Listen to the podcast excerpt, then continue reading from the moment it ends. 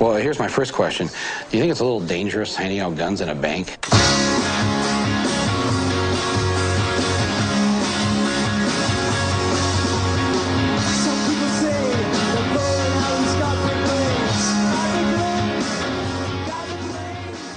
Did you know that Al Gore actually won the popular vote? Welcome to Michael and Us, a depressing, nostalgic journey through the cinematic oeuvre of Michael Moore. My name is Will Sloan, and with me, as always, Luke Savage. Today we looked at the road not traveled for Michael Moore. uh, we looked at his follow-up to Roger and Me and his to-date only fiction film, uh, the Doctor Strangelove for the Masses, Canadian Bacon. What's your relationship with this film? So it was. Uh, I I completely forgot when we started the podcast that we were going to have to do this one because uh, it's such an abnormal entry in Michael Moore's catalog. But uh, for me, this was a big family movie growing up. For some reason, I was that kind of kid who had a handful of movies I was comfortable with. I was very unadventurous, so we kind of cycle through the same films over and over again. So there were like Jim Carrey movies, Liar Liar, a couple Adam Sandler flicks. Would watch them over and over again, and this was one of them. Um, and I don't think I ever really associated with Michael Moore. Uh, I vaguely knew that he was involved, but uh, so I had a very good association with it. And I would say my impression this time was that uh, it uh, left very little impression on me. Uh, yeah, I saw it as a kid. I liked it as a kid because John Candy was in it. Uh, I didn't know what politics were. No. Uh, I knew what a president was. Um, I didn't know what the Soviet Union was. No. So I feel like much of the film's satire went above my head. I knew what Canada was, and I was very and being a resident of Canada, I It's was, exciting, right? It was To exciting to yeah. Mm-hmm. see our country in a movie. Um, but yeah, otherwise, not a film that I've really had any desire to to, to think about much since I saw it. But this just shows our level of dedication to Yeah. and our and our uh, our certified status as Michael Moore completists. We're recording this at uh, 11:30 p.m. on a quite late. on a Sunday. yeah, and and I think that shows our dedication too. because this was kind of the only time when our schedules could like Yeah. could get in sync to do this movie and I I- again last week I was talking about how I kind of resented having to watch Roger and me again this time I kind of resented you know coming here on a Sunday night to, to squeeze in a viewing of a Canadian mostly bacon. yeah a mostly forgotten comedy from the 90s just just for the purpose of like Michael Moore completism um but yeah like what are your maybe we maybe we could talk a little bit about We're starting on a negative note. yeah. Shucks. Uh, we can talk a little bit about like what this movie is. I have the results from the overnight tracking. You know, it's not fair. I mean, every other president had all of the Russians to blame for everything. What have I got? For an unpopular president, Uh, the voters felt that your being alive or dead had no real bearing on their daily lives. it's time to give war a chance. What are we going to do for an enemy now? A riot between Americans and Canadians broke out last night. Now, with a little inspiration, All I said was Canadian beer sucks. Give me one week and I'll have Americans burning maple leaves. they'll create a cause worth fighting for. Is Canadian Prime Minister Clark MacDonald a member of a satanic cult? Oh, that is stunning. Canadians are always dreaming up a lot of ways to ruin our lives. The metric system, for the love of God. It's striking that I mean this actually looks like a real movie, even though it's very it's very slight. Obviously, it uh, it looks like a real movie. The It- it has- cinematographer is Haskell Wexler, who's one of the great cinematographers of all so time. So what what else is what else has he done? He did the camera work on uh, In the Heat of the Night, American Graffiti, Wow. One Flew Over the Cuckoo's Nest, Bound for Glory. Wow, those are all real movies. yeah, and uh, greatest of all, Canadian Bacon. I I know, looking at his Wikipedia page, that Canadian Bacon is not on his selected filmography. Oh no, it is. I'm sorry. and uh, so is The Babe with John Goodman. Wow. Um, a, a life well lived. Um, um, I heard a story from somebody who had a friend who worked on uh, Canadian Bacon, which is that Michael Moore, through the whole movie, was saying it's got to be like Doctor Strangelove. It's got to be like Doctor Strangelove. and then at one point, Haskell Wexler turned to him and said, "This ain't Doctor Strangelove." so it looks like a real movie, which is kind of I was kind of impressed until Will told me who the cinematographer was because you know in the opening credits it says written, produced, and directed by Michael Moore, and I thought, well, that's amazing because there's only a second film and it, it looks like a real film. yeah, and it's his first fiction film. Um, so what's the movie about?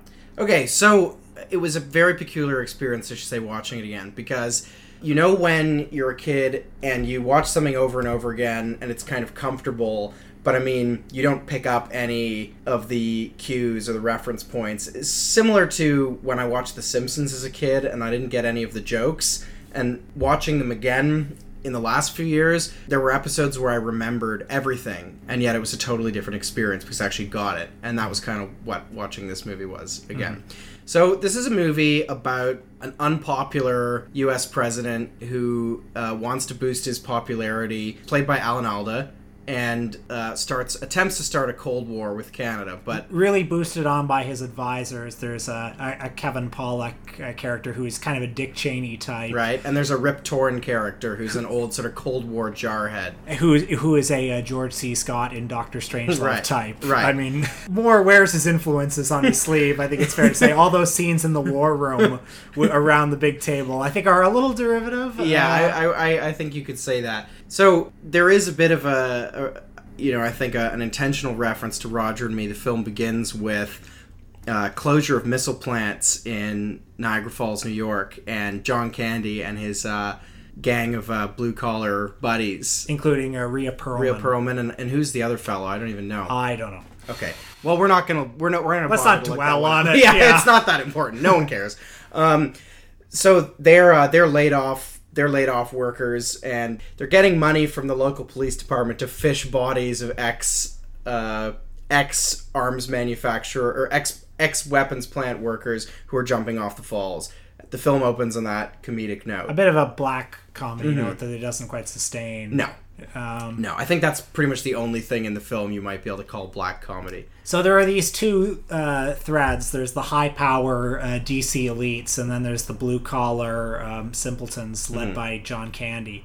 Uh, and this attempt to drum up uh, a Cold War with Canada gets John Candy really riled, and he decides that he's going to be he's going to be like a militiaman. He's going to be the first line of defense against Canada.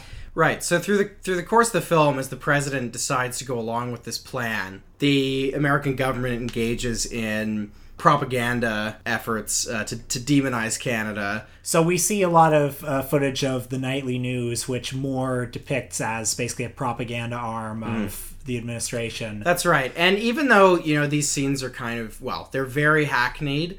Uh, this was a film that came out not too long after the Gulf War, and you know this did actually happen during the Gulf War, so it's playing off of that.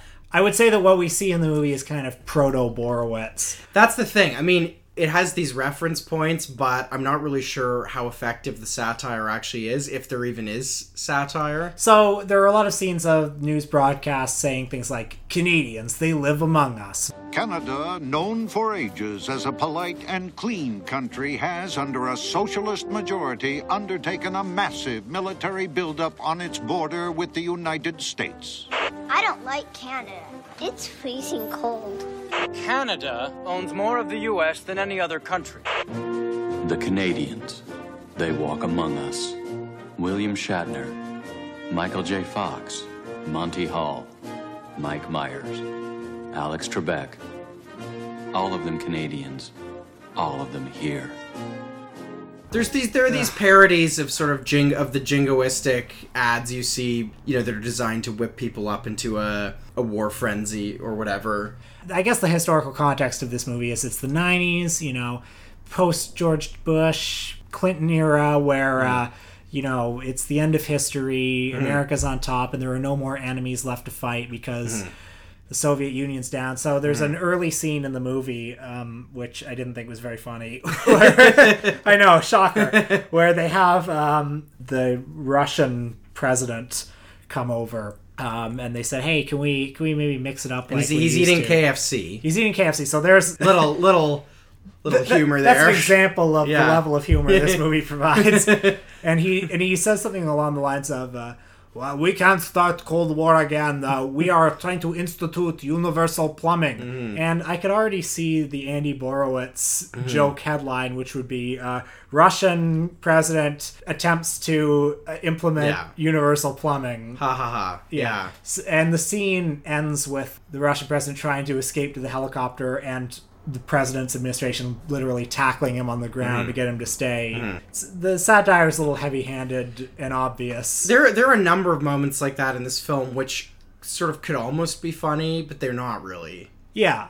You know, it's just it's just sort of low grade humor, and it doesn't really doesn't really leave much uh, much of an impact. I feel really bad because we're digging up this this We're digging up this movie just to bury it again. yeah, I mean, th- this movie didn't ask for this, uh, but I mean, then again, you know, nobody asked for this whole podcast, and, and here we are. So, so I mean, what's I think what's fun about this is we get to do the Michael Moore films that. uh you know, we you know we're gonna we're gonna do Fahrenheit 9/11. Yeah, we're gonna and do Bowling for Columbine. Any bozo can do those. But, Yeah. ta- but this is what separates the men from the boys. So here we are. It's uh, you know, it's eleven thirty on a on a Sunday night, and we're talking about Canadian bacon into a microphone, living the dream.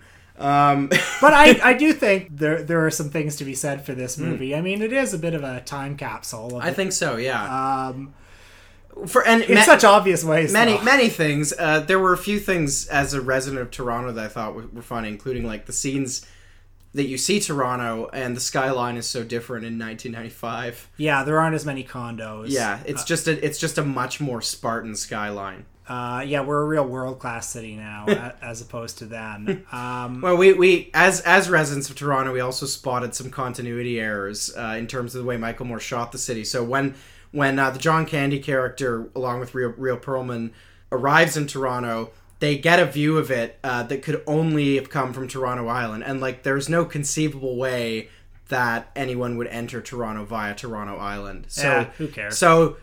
Moore, the hack liberal filmmaker, we caught him out again. Okay, but- bending the truth. yeah, I get this. At the end of the movie, uh, John Candy looks across the river at America and says, "Ah, it's home." And what do we see? We see the steel plant in Hamilton, not in America. Pathetic. So again, just bending facts to suit his agenda. Pathetic. I hope moorewatch.com is listening to this. Michael, I know you're listening. if So- you want to come on the podcast and rebut any of these points, Bring it on. Yeah. So I do think that like a lot of the themes of this movie are interesting. I just don't think the film deals with them in a very interesting way. So this end of history idea, of course, is an interesting thing. And actually, when we were watching, when there's this stupid scene that you were just describing with uh, Alan Alda talking to the Russian president, I was uh, recalling. I think it's uh, Corey Robin, the American political scientist. I, I, I remember him once saying, I think it was him, that he'd interviewed William F. Buckley during the 1990s, and uh, he talked a lot about uh, the uh, the Cold War and and and this new era that the United States uh, was living in.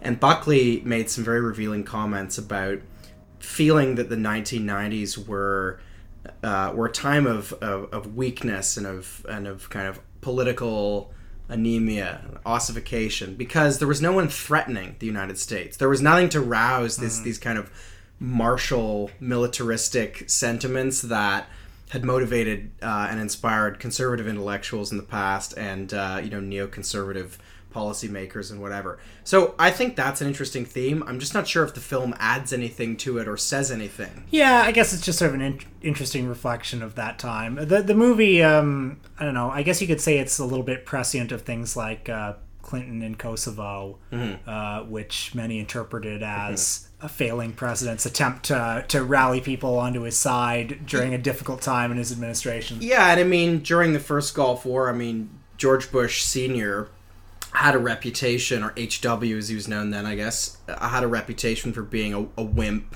and a Mhm. pushover, and uh, you know the war was widely seen as something that he was that you know that he did to. Uh, to, to boost his approval ratings and, and of course the coverage of the Gulf War famously was uh, I mean it's crazy to I, if you go back and watch kind of clips of Wolf Blitzer uh, and things like that. I mean, I'm not sure if you square it up with the 2003 war and the media coverage of that, which was unbelievably jingoistic at the beginning. But there were clips on, you know, there was sort of 24 7 CNN coverage with these embedded journalists, you know, watching.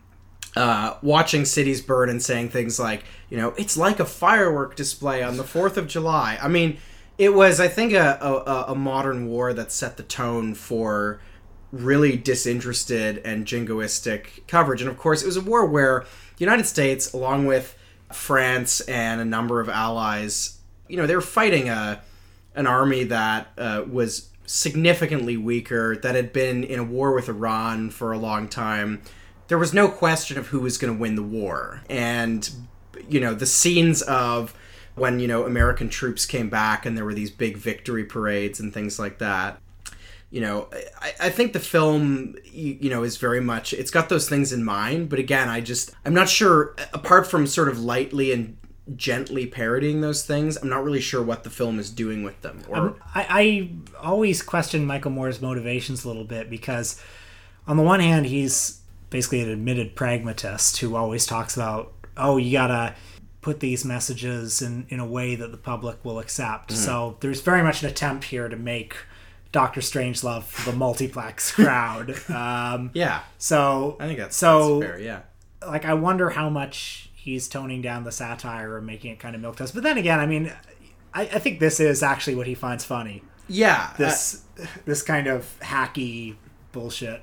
and like mostly it's not it's not a funny movie. I mean, There's the a- whole second half of this movie is John Candy. it's uh, almost like a series of sketches more than it is like a, yeah film. I so, mean, so the whole second half is just John Candy and his compatriots in Canada doing things like they, they hijinks. Yeah, they throw litter on the ground and say this is the biggest offense possible and, in and Canada. some, some Mounties uh, sort of come to arrest them, but then start arguing about grammar. Uh, Right. You know, or there's a scene where they they they steal a truck and they spray paint, you know, you suck Canada, eat dog meat, Canadians, these kind of things, and they're stopped by a uh, an OPP officer played by Dan Aykroyd, who's furious, but not about what the language says. Uh, This writing on the side of your vehicle. Oh, how did that get th- those kids at, at the garage? I just stopped for like. Whatever. My concern is the sensibilities of a certain distinct and viable part of Canadian society. Les Québécois. Huh? You know, uh, wine drinkers, pea soup eaters, French Canadians. Oh, oh yeah, those guys, sure. If you wish to avoid prosecution, I would advise that you comply with our language laws, which specifically prescribe that all signs be in both English and French, Canada's two official languages. Okay. I do have to fine you. That'll be a thousand dollars Canadian, or ten American dollars if you'd prefer. Which is Uh, totally a ripoff of the scene in Life of Brian when Hmm. the, the centurion makes Brian correct his spelling on the this vandalism. film has many influences: Kubrick, Life of Brian. Yeah. Uh, I, I I'd be interested in talking a little bit about this this movie's class politics because Okay, yeah. Michael Moore is, you know, he's a man of the people. Uh, Yeah, he's somebody who became famous for a sort of a blue collar persona, and and you know was synonymous with You, you know, Michael Moore. He's got a he's got a ball cap on. He's got his blue jeans. and- he's plain spoken. yeah, he's unlike Noam Chomsky or someone. He speaks to, he speaks to you and me, the the regular people on the street. The regular ball cap wearing people. I feel you know he's pretty condescending to the to the working classes in this film. it's very strange. Yeah, after making a film like Roger and Me, which I think is is really like as we were saying last week, is genuinely empathetic, um, and you know he has a real solidarity with the, the the people who are the subjects of the film. And in this, I mean, he kind of portrays, you know, John Candy and the people around him are just these rubes who are so easily manipulated. And uh, yeah, and I, I wasn't sure. I mean, I think I think I, I think we can say that pretty definitively. I don't think it's it's it's just something to, to be hinted at. And, and I mean, he puts this movie in conversation with Roger and me by opening it with the plant closing and people, people jumping off Niagara Falls. Mhm. I mean, I think he wants you to remember Roger and me and say, "Oh, these are the people like Well, that." even even the scene where they're where they're they're gonna fish people out of the falls and be paid fifty dollars. That's like that's like a dark, uh, you know, black comedy version of something you would see in Roger and Me. I think there's maybe always been a tension in the way he depicts class because I mean, even in Roger and Me, he's showing a community that um, is battered but would sort of prefer to delude itself into thinking that good times might be Mhm. coming by you know having Anita Bryant or Pat Boone come to town and Mm. or opening Auto World or that sort Mm. of thing and having this kind of pull yourself up by your bootstraps line. Somewhat, although, like as I was saying last week, I think that the enemies in Roger and Me, the, the bad people are their officialdom. It's not the it's not the it's Yeah. not really the blue collar people. It's the people that are running the government and it's the state officials and the and the local the municipal bureaucrats and people like that. Okay, but how about uh, something like Bowling for Columbine, though, where we see a lot of sort of militia Well, people, flash and forward. then uh, and Yeah. then you know a big uh, a big kind of theme of Bowling for Mm-hmm. Columbine is how we as an American people have been kept in a constant state of fear by the media. Mhm. I mean, I, I don't think he's wrong to depict people that way, but it suggests a certain fear that America is Mhm. easily gullible and manipulated. Yeah, I mean, I mean, and uh, you know, to be fair to Michael Moore, I mean, he, you know, the American population, uh, many of them were uh, successfully conned during the first Gulf War, and, and were were very much conned during the uh, Mhm. the build up to the 2003 uh, war as well. I think, though, I mean, we'll have to wait. I, you know, I think watching Bowling for Columbine is going to be very interesting, and uh, we may have a guest joining us for that for that podcast as well, which should be fun. I think one, uh, I guess, hypothesis I might have in response to what you just said is that as much as he cleaves to this kind of blue collar, working class, old America sort of New Deal Hmm. uh, liberalism, I think you know in some respects he's kind of a traditional uh, metropolitan liberal, and so. I mean, Bowling for Columbine, and as I remember it, and I think some of his other movies do engage in this pretty generic, like MSNBC, you know, anti-red state cultural politics, and I Mhm. think that's why he doesn't have any qualms about, you know, he can depict real like Joe American uh, in a positive way, you know, in one movie, and then he can depict them in a, you know, in a in a in a totally different and, and in a sort of a mean caricature in another movie. That would be my hypothesis. Sure. We'll What's an wait and see. example of kind of an anti-red state uh, scene in one Well, of those movies? I mean, I think in Bowling for Columbine, like it's again, it's been a long time The- since the I've militia guys it. in that the movie? militia guys, and and just the way he interviews people who he knows are gonna say like ridiculous things about guns or whatever, Mm. and and he's just he's just sort of putting them in front of the camera. Or know. in Slacker Uprising, uh, covered in our first podcast, where there's that montage of Right. the dumb Michael Moore protesters. Right, and and who, as as you said, you know, in in the first episode, who are pretty much indistinguishable from the people that he's valorizing that are coming to his rallies. Mhm.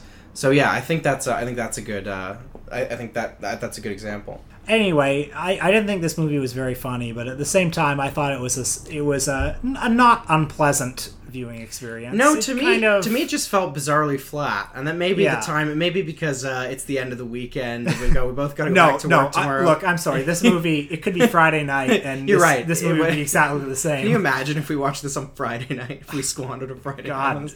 Uh, we on Thursday we saw Chimes at midnight, like Oh, on the big screen. such a good movie. Pretty. Uh, I mean, maybe it's because uh, it pales in comparison to that. I'm not sure. It's not quite as good as that. Um, but uh, we were watching Canadian Bacon, and as I said to you, I, I felt like I was on a flight where Yeah. I'm watching this movie to just sort of pass the time, but but also I, I'm watching the movie and I'm just waiting for it to end, just like the flight.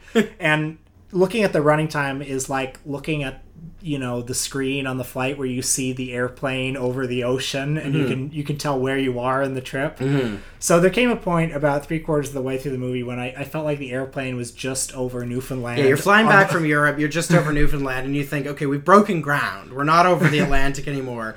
But then you remember that Canada's really big, and you've still got to fly over Quebec and the Atlantic provinces, and Yeah, that's how and, I and felt Eastern Ontario. three quarters of the way into this movie. Yeah, uh, Uh, yeah, the, the same. It was it was a bit of a it was a bit of a slog, but being the Michael Moore completists that we are, uh, we never back away from a fight. So here we are. Nice to see John Candy. Yeah, I mean that's one thing I would say about this movie. That's like I would unreservedly say that he's pleasant and charming. He's always and this is his last movie.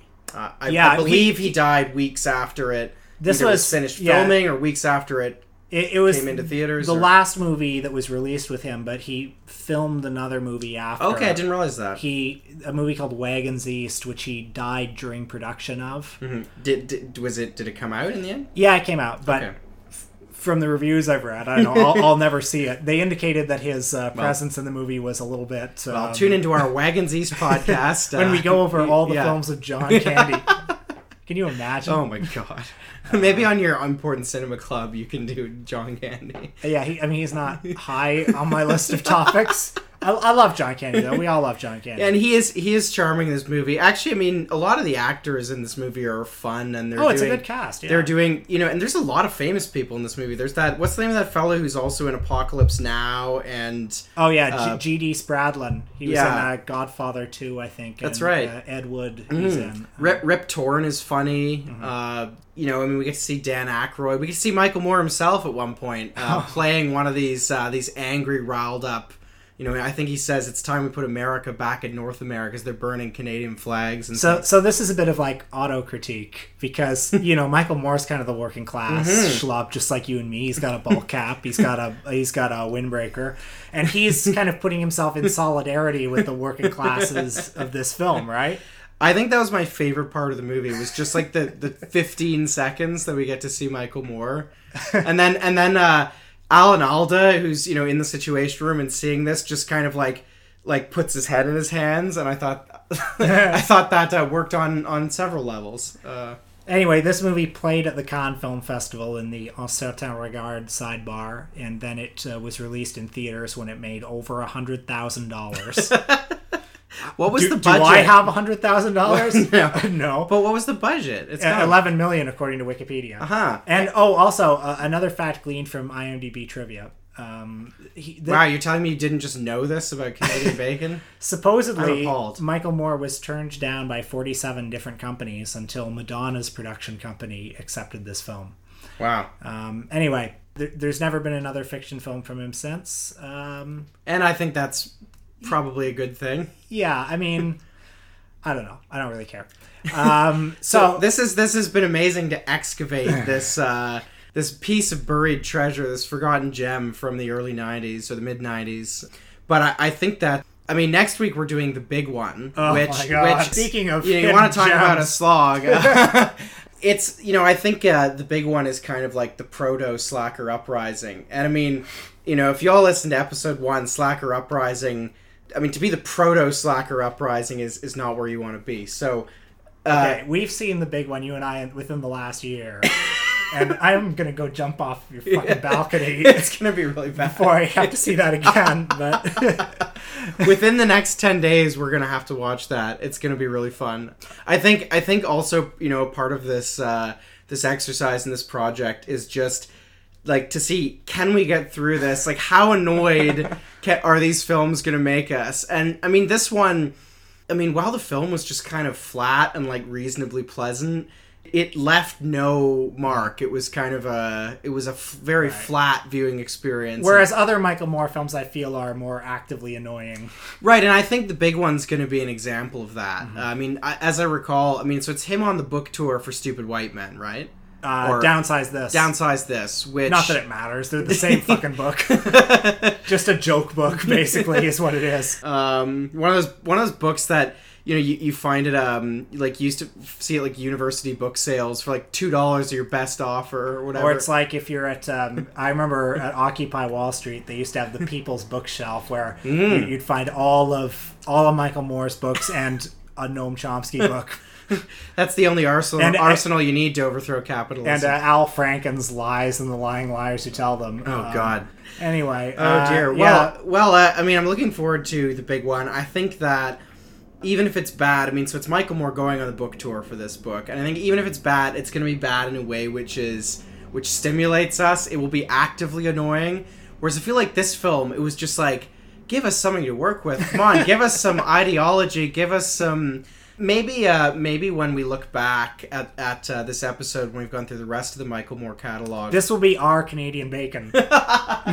this i think i think maybe you know one of the complaints that uh, I, I i've already introduced about michael moore earlier on this podcast um, and which i think we're going to deal with a lot with his later movies is the fact that for somebody who espouses nominally left-wing politics he often you know seems kind of bereft of ideology. He's not very programmatic.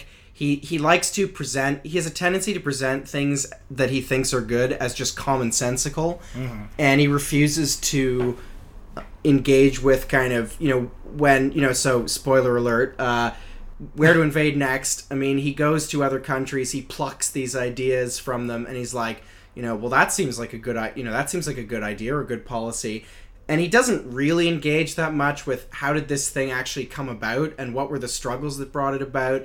Like for all his, you know, pretensions to being this kind of erstwhile radical, he can be awfully flat, and I think that's something that certainly struck me about this, his one and only fiction film. Well, thanks for joining us. As always, I was the big one, Will Sloan. and I was, can't think of a nickname, Luke Savage. See you Good next night. time. Hey, I'm uh, I'm not a lumberjack or a fur trader, and I, don't live in an igloo or eat blubber or own a dog sled. And I don't know Jimmy, Sally, or Susie from Canada, although I'm certain they're really, really nice. Uh, I have a prime minister, not a president. I speak English and French, not American, and I pronounce it about, not a boot. I can proudly sew my country's flag on my backpack. I believe in peacekeeping, not policing diversity, not assimilation, and that the beaver is a truly proud and noble animal. A toque is a hat, a Chesterfield is a coat, and it is pronounced Zed, not Z, Zed. Canada is the second largest landmass, the first nation of hockey, and the best part of North America. My name is Joe, and I...